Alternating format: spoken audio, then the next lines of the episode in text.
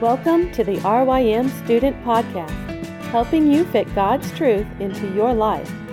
Reflecting on biblical truth is vital for the life of the believer.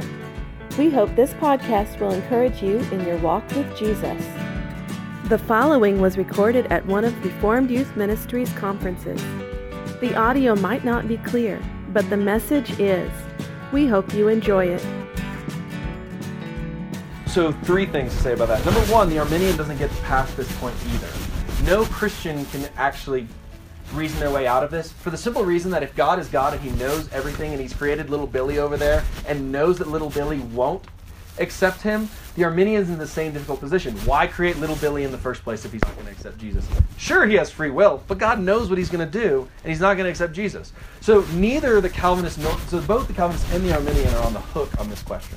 Okay? I think the Calvinist has the better answer simply because he says, look, we know that the Bible, one of the things the Bible says, a couple threads here. Number one, from a theological God's perspective, we know that God has created with great forbearance the objects of his wrath. So Romans 9. So, like, if you want to ask really difficult questions about this, spend some time in Romans 9. We know that God has created people to show forth his glory and the riches of his salvation to the objects of his mercy. Has, with great forbearance, um, created vessels meant for and destined for destruction. That's one thread. Second thread that we see scary, hard, difficult, biblical. Second thread that we see in the scripture is a biblical thread or maybe a story thread. Salvation always happens through judgment. So ultimately speaking, salvation happens through the judgment of God's Son, that he was rejected in our place. Salvation happens through judgment in a story perspective in this sense. God is offering salvation to Pharaoh, for instance. Right? He's offering Pharaoh an opportunity to repent and to believe. Hey, Pharaoh, I'm really in control of everything. Let my people go. Pharaoh has the opportunity to say, okay, I submit to you. You're right. I'm doing wrong. I will let your people go. Pharaoh doesn't. Pharaoh hardens his heart. God then hardens Pharaoh's heart. And then you're then you're at a crossroads. Pharaoh decides not Pharaoh decides, you know what? What I'm gonna do? I'm gonna go and kill all the Israelites. I'm gonna take my chariots and I'm going to destroy them.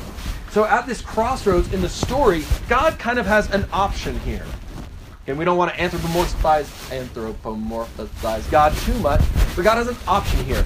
Either I save my people, or I let Pharaoh destroy my people. So what am I going to do? I'm going to destroy Pharaoh to save my people.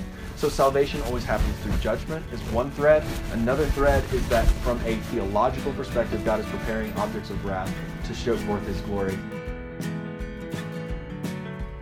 For more information on RYM student conferences, visit rym.org forward slash conferences.